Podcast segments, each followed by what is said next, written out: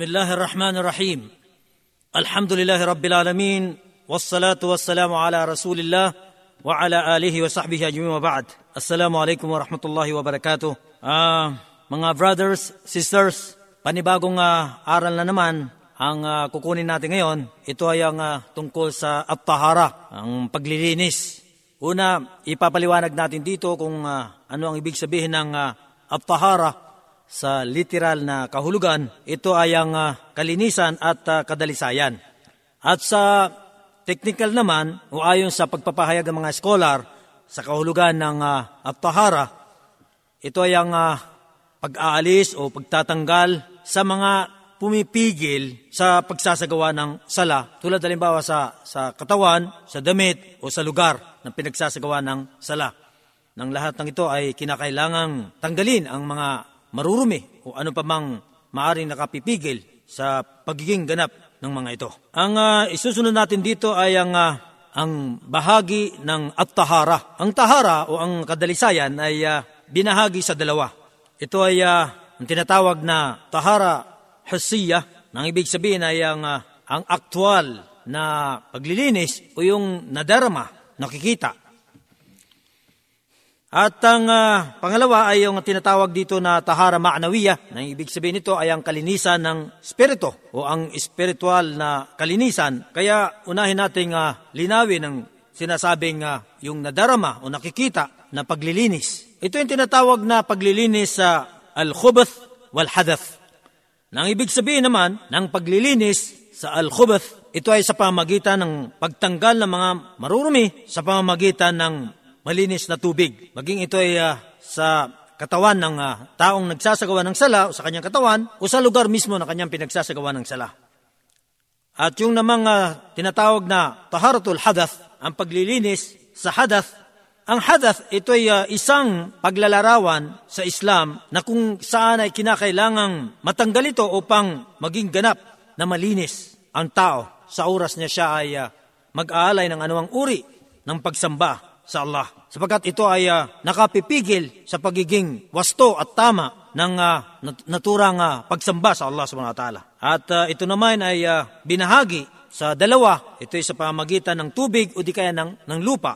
Ang ah, sinasabi naman nating ah, tubig ay yung ah, paglilinis sa pamagitan ng tubig na tinatawag dito na sugra kapag ka ito ay ah, wudu ang dapat nating isasagawa. At ah, ito naman ay tinatawag na kubra kapag ka ang isasagawa natin ay al-ghusl o ang pagligo. Tungkol naman doon sa sinasabi nating sa pamagitan ng lupa, ito yung tinatawag na at-tayammum. At ah, ito ay maaring gawin lamang kapag ka walang tubig o hindi kayang gamitin ang tubig.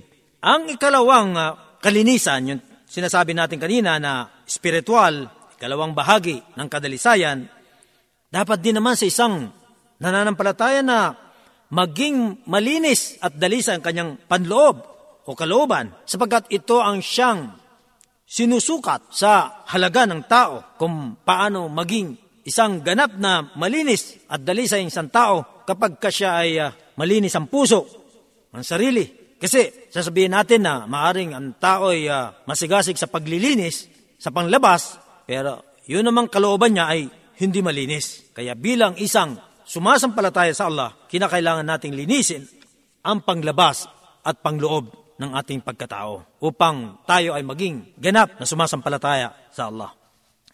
Ang ah, isusunod naman nating ah, ipapaliwanag dito ay ang tungkol sa kahalagaan ng, ng paglilinis. Ang banal na Quran ay ah, sadyang napakaraming talata sa banal na Quran na tumutukoy sa kahalagaan ng paglilinis. Isa na rito yung matutunghayan natin sa Suratul Ma'idah na sinabi ng Allah subhanahu wa ta'ala, Ya ayyuhalladzina amanu إذا قمتم إلى الصلاة فاغسلوا وجوهكم وأيديكم إلى المرافق وامسحوا برؤوسكم وأرجلكم إلى الكعبين وإن كنتم جنبا فطهروا Ang ibig sabihin nito, o kayong mga sumasampalataya, kapag ka nais ninyong isagawa ang sala, hugasan ninyo ang inyong mga mukha at ang inyong mga kamay hanggang siko at punasan ninyo ang inyong ulo at hugasan ninyo mga paa hanggang bukong-bukong. At kung kayo ay nasa kalagayan ng junub, ibig sabihin matapos makipagtalik, magkagayon, kinakailangan nyo maligo. Dito sa talatang ito ay uh, ipinagutos ng Allah subhanahu wa ta'ala sa mga sumasampalataya na bago sila magsagawa ng pagdarasal Ang tinatawag na sala ay kailangan nilang maghugas upang sa gayon harapin nila ang kanilang tagapaglikha na sila ay nasa ganap na kalinisan. At kung sakali man ay nakapagtalik ang lalaki sa kanyang asawa, inutusan silang maligo upang sila ay ganap na nasa kalinisan habang sila ay nag-aalay ng anumang uri ng pagsamba sa Allah. Matutungayan pa natin sa iba pang uh, talata sa Suratul Baqarah ng Allah subhanahu wa ta'ala ay uh, nagsabi, Inna Allah yuhibbu tawabin wa yuhibbu mutatahirin. Katotohanan, ang Allah ay nagmamahal sa mga nagbabalik loob sa Kanya sa pagsisisi at nagmamahal sa mga nagpapadalisay ng kanilang sarili. Isinalang-alang ng Allah subhanahu wa ta'ala ang kanyang pagmamahal sa mga taong masigasig sa paglilinis. Tulad na sinabi ko kanina, na sadyang napakarami na talata sa banal na Quran ang nakasaad na tumutukoy sa kahalagan ng paglilinis. Maliban pa nga rito ay uh, itong tungkulin natin mga Muslim na pagdarasal ng limang beses sa isang araw, tayo pinag-utusan na kailangan natin maghugas o tinatawag dito na magudo ng limang beses sa isang araw. Yan lang yung uh, mga obligadong sala. Wala pa dyan yung mga tinatawag dito na sunna, yung mga kusang loob na sala at yun ay walang takda o bilang. Ang pinaka malaking uh, pahiwatig o nagpapatunay sa kahalaga ng paglilinis sa Islam ay kapag ka ang isang tao ay yumakap sa pananampalatayang Islam, ang pinakaunang hakbang na kailangan niyang gawin ay maligo.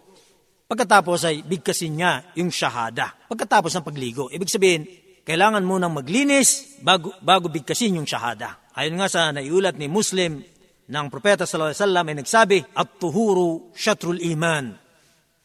Ang kalinisan o ang kadalisayan ay bahagi ng pananampalataya. Ibig sabihin ng bahagi, kalahati, halos kalahati ng ating pananampalataya ay nandoon yung sinasabing kalinisan.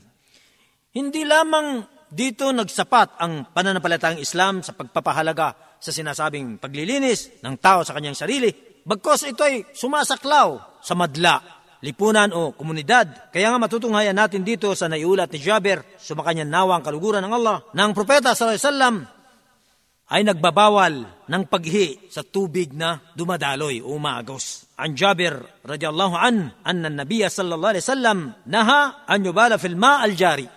Kung ang propeta sallallahu alaihi wasallam ay ipinagbawal niya na umihi sa tubig na umaagos, mas higit na ipinagbabawal ayon sa pahiwatig o itinuturo ng hadith na ito ang pag-ihi sa ilog o tubig na hindi dumadaloy. Ang isusunod nating uh, tatalakayin dito ay yung mga kondisyon upang nagiging obligado ang paglilinis. Kailan nga ba obligadong maglinis ang tao? Una, yung sinasabing al-Islam. Kapag ka Muslim ang tao, inuobliga siya ng Islam na maglinis. Yun nga, yung tulad na sinabi natin kanina, sa pamagitan ng udo o di kaya sa pamagitan ng pagligo o gusel. Dahil ang hindi Muslim, hindi inuobliga ng Islam na maligo dahil ito ay hindi sumasaklaw sa kanya. Pangalawa, yung nasa ganap na katinuhan. May mga tao na kahit pa man ito'y nasa tamang edad pero ang kanyang pag-iisip ay hindi ganap hindi kumpleto. Kaya yung mga taong katulad nito, hindi sila inuobliga sa paglilinis. Pero kung maglilinis, wala namang problema. Pero hindi sila nasasaklawan ng pag-utos na ito. Gayun din naman yung uh, hindi pa umabot sa tamang edad.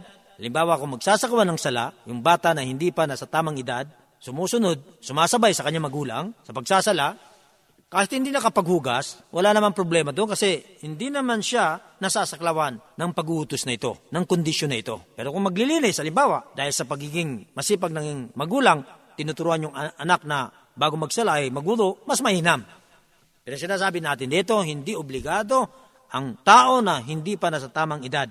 Ang isa pang uh, mga kondisyon upang magiging obligado ang paglilinis, kung may sapat na tubig. Dahil kung ang tubig ay sapat lang sa inumin o anumang bagay na mas higit na kanais-nais, hindi nagiging obligado ang paglilinis. Ang ibig sabihin, kung walang tubig, kokonte, hindi obligado maglinis ng tubig. At dito ay binigyan ng, ng Islam upang mapunuan at mabigyan ng kapalit. At ito yung tinatawag dito na tayamum. Gayon din naman yung, yung babae na walang regla o hindi bagong panganak. Sila inuobliga ng Islam dahil kung ang babae may regla, hindi siya inuobliga ng Islam. Kung ang babae bagong panganak, hindi siya inuobliga ng Islam. Kaya kapag ka walang regla, hindi bagong panganak, kinakailangan nila maglinis sa pamagitan ng wudu o di kaya ng gusel. Ang isa pang mga kondisyon ng sala ang pagpasok ng oras. Na ibig sabihin, kapag ka hindi pa oras ng sala, hindi obligado ang tao maglinis. Halimbawa katulad nun, yung magudo siya, kung di kayo maligo, kung kinakailangan maligo. Halimbawa, kung sasabihin natin ang oras ng Dohor, yung sala sa tanghaling tapat ay uh, alas 12 ng tanghali, alas 11 o di kaya alas 11 media, hindi obligado ang tao na magudo o di kaya maggusal dahil wala pa naman sa oras. Pero pagka pumasok na yung takdang oras ng sala, doon nagsisimulang inuobliga yung tao na kailangan maglinis. Ang isa pa sa mga kondisyon ng paglilinis upang ito ay nagiging sapilitan o obligado ay yung may kakayahang gamitin ang tubig. Dahil may mga taong kapag ka may karamdaman, hindi pwedeng gumamit ng tubig dahil ito ay maaaring maging dahilan ng pagkakaalantala ng kanilang paggaling o maaaring walang kakayahan, maging dahilan ng kanyang pagkapahamak. Kaya kahit paman may tubig pero wala siyang kakayahan, hindi siya obligadong maglinis ng tubig. Ang isusunod nating uh, bibigyan ng paliwanag naman dito ay tungkol sa mga uri ng tubig. Bilang mga Muslim, kinakailangan din nating uh, malaman ang mga uri ng tubig. Dahil may mga tubig na maaari na natin gamitin sa pagligo o paghugas, sa wudo, o ipaglaba, ipaglinis, inumin, yung mga ganyan.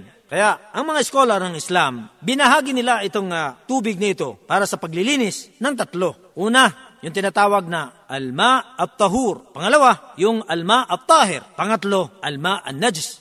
Isa-isa natin nga ipaliwanag ito upang maging malinaw sa atin lahat. Una, yung binanggit natin na alma at tuhur, yung ganap na malinis na tubig. Ganap, napakalinis. Ano ba itong tubig na napakalinis?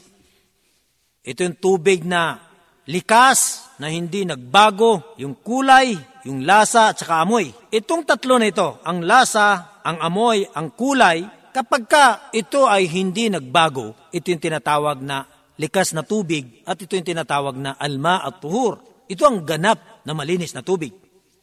Kaya pwede itong gamitin sa lahat. Ibig sabihin pwedeng gamitin sa pagwudo, sa pagligo, sa pag-inom, o iba pa. At ang mga tulad nito ay uh, tulad ng, ng tubig ng ulan, ng tubig ng dagat, ng balon, ng spring, ng tubig ng zamzam, ng tubig ng snow, o iba pa. Yung mga tubig na likas, Sinabi ng Allah SWT sa Surat Al-Furqan, وَأَنزَلْنَا مِنَ السَّمَاءِ مَاءً tahura.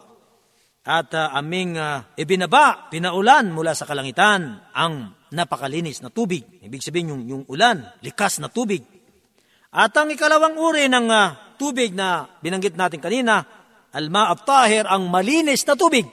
Malinis siya. Pwedeng inumin, pwedeng ipaglaba, pero hindi siya pwedeng gamitin sa wudu o di ka sa gusal o sa iba pang mga gawain sa pagsamba sa Allah subhanahu wa ta'ala dahil may limitasyon ang tubig na ito kung kailan at uh, kung saan dapat gamitin. At ang dahilan nito, ito ay uh, dahil sa nabago ang kulay nito o di kaya nagbago ang lasa nito o di kaya nagbago ang amoy nito dahil sa mga bagay na malinis din naman. Halimbawa, nagbago yung amoy ng tubig ng amoy ng sabon. Yung sabon nalaglag doon sa tubig, malinis yung sabon, yung tubig nagbago yung yung amoy. May amoy na sabon. O malinis nga, pwedeng panlaba, ipanghugas. Pero hindi pwedeng gamitin sa pagligo, gusel o di kaya wudo o ano pa man, langis. Nalagyan ng langis, malinis yung langis. Lahat ng mga bagay na malilinis na mahihalo sa tubig na malinis ay uh, hindi pwedeng gamitin sa pagsamba sa Allah subhanahu wa ta'ala, sa paglilinis. Kahit pa masabihin natin na ito ay uh, malinis, nananatili sa kanyang kalinisan. Halimbawa, katulad ng perfume, o di malinis yan.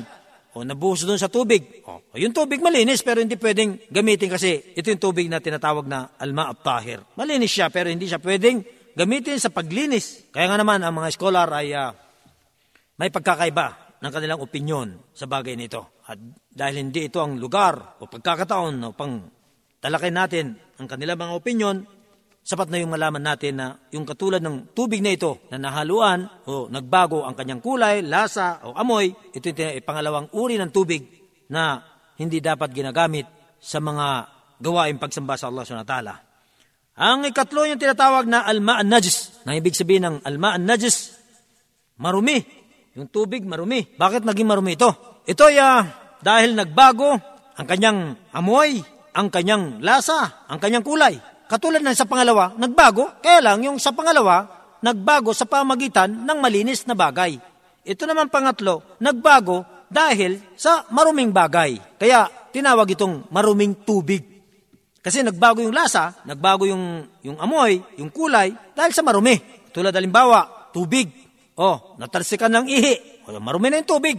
Okay na, may nalaglag na kung dito, daga o di kaya butike, doon sa tubig namatay. O, naging marumi na yung tubig. Nagbago eh, bumaho eh. Ha? Itong tubig na ito hindi pwedeng gamitin sa pagwudo, sa paggusal, sa pag-inom, sa paglaba, sa lahat. Kasi marumi. Hindi pwedeng inumin dahil nga marumi. Kaya ang isusunod naman nating uh, tatalakayin dito ay yung kahulugan ng marumi.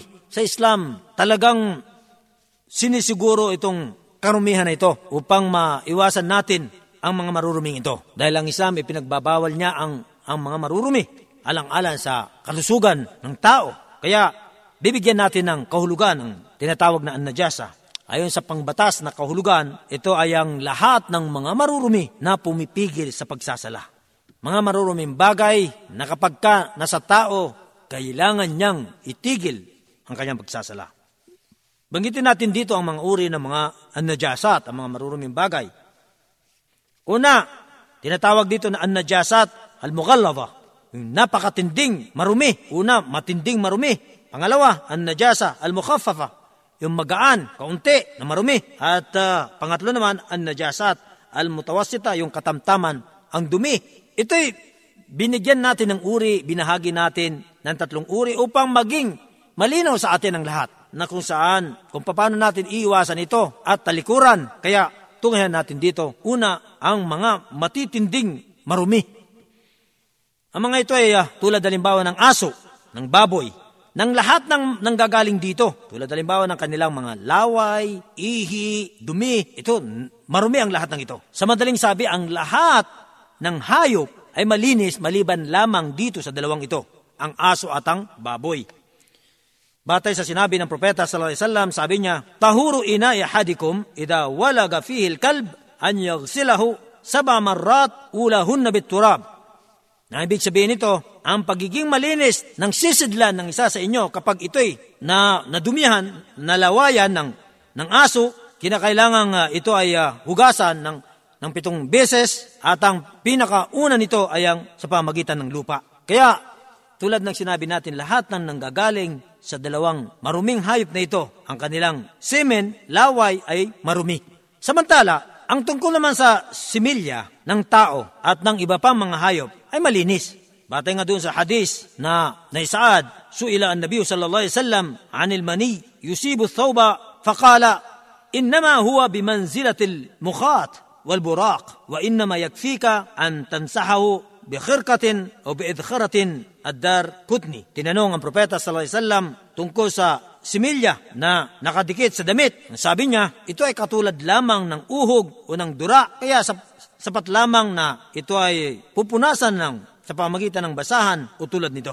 Pangalawa, na sinasabi nating uri ng marumi at najasa al-mukhaffafa ang magaan o kaunting uh, marumi.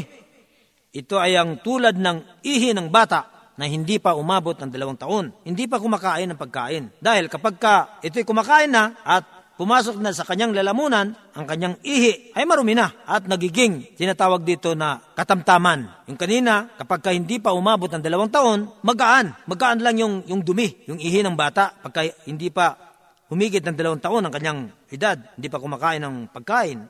Pero pagka kumakain na, ito ay umabot sa ikatlong antas ng tinatawag dito na an-najasa al-mutawassita na ibig sabihin ay hindi na mapapalampas dahil marumi na kapag kang bata ay kumakain na, higit na ng dalawang taon, at ang, ang paglilinis dito ay sa pamagitan ng, uh, ng pagsaboy ng tubig, doon mismo sa lugar na naiyan ng bata, hanggang sa uh, lumaganap ito sa mismong nadaluyan ng, ng ihi ng bata. Bata ito sa naiulat ni Umukais bin Mahsan radiyallahu anha sa makanyang nawang kaluguran ng Allah, siya yung nagsalaysay, annaha atat Rasulullah sallallahu بابن لها لم يأكل الطعام فوضعته في حجره فبال فقال عبيد الله فلم يزد على أن نجد بالماء رواه مسلم Eh, Siya ay nakapagdala ng, ng isang sanggol ng kanyang anak sa propeta sallallahu alaihi wasallam, hindi pa kumakain ng pagkain at ito'y inilapag niya doon sa kwarto nito. Kaya lang, umi yung bata. Kaya, ang sabi ni Ubaidullah na pinupunasan lang ng, ng basahan, ng tubig, yung naihan ng bata. Ang ikatlo yung tinatawag dito na an-najasa at al-mutawassita, yung katamtaman na dumi. At uh, ito na yung uh, sinasabi natin dito na uh, mga iba pang mga najasa, marumi, na bibigyan natin ng linaw. Una, lahat ng alak, lahat ng uri ng alak ay uh, marumi. Dahil sa sinabi ng Allah SWT sa banal na Quran sa Suratul Ma'idah, aya siyam na po, ng Allah SWT ay nagsabi, Innamal khamru wal maisiru wal ansabu wal azlam rijsum min amal syaitan fajtanibu. Napakalinaw na binanggit niya dito na marumi ang alak at ito ay kabilang sa mga gawain ni Satanas kaya dapat lamang ito ay iwasan.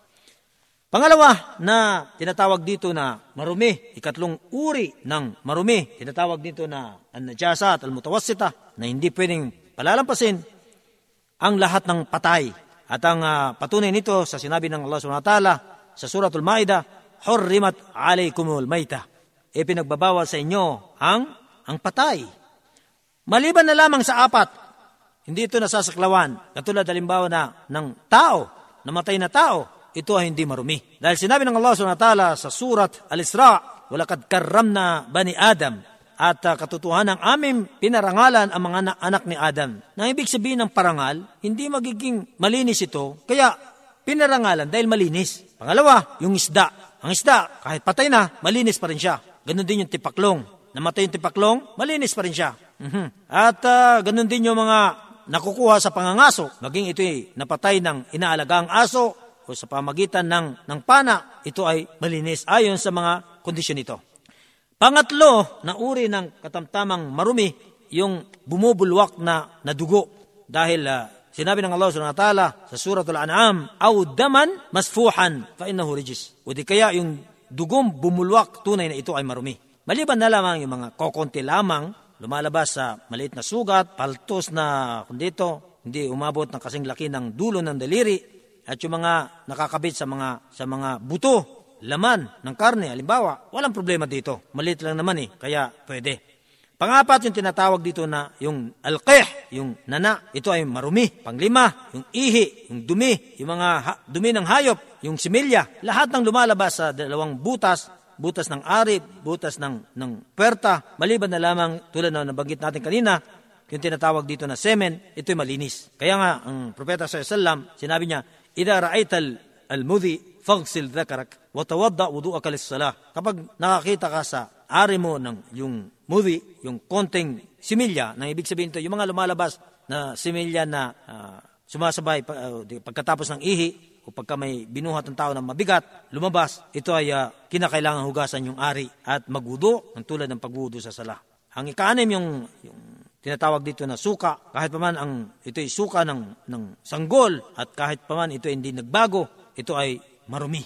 At nagiging malinis ang tinatawag dito na an-najas al-mutawasita, yung, yung katamtamang dumi sa pamagitan ng paghugas. Inuhugasan ng tatlong beses at kinukuskus hanggang sa mawala yung marka ng dumi at yung amoy.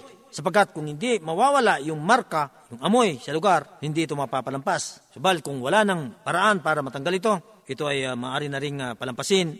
Mga kapatid, dito magtatapos ang, uh, ang ating aral at uh, inshallah ta'ala sa mga susunod ay tatalakay tayo ng panibagong aral na naman upang sa gayon ay lalo pang madagdagan ang uh, ating mga kaalaman sa Islam. At upang may patupad natin ang ating tungkulin sa Allah subhanahu wa ta'ala ayon sa paraan na ipinagutos niya sa atin.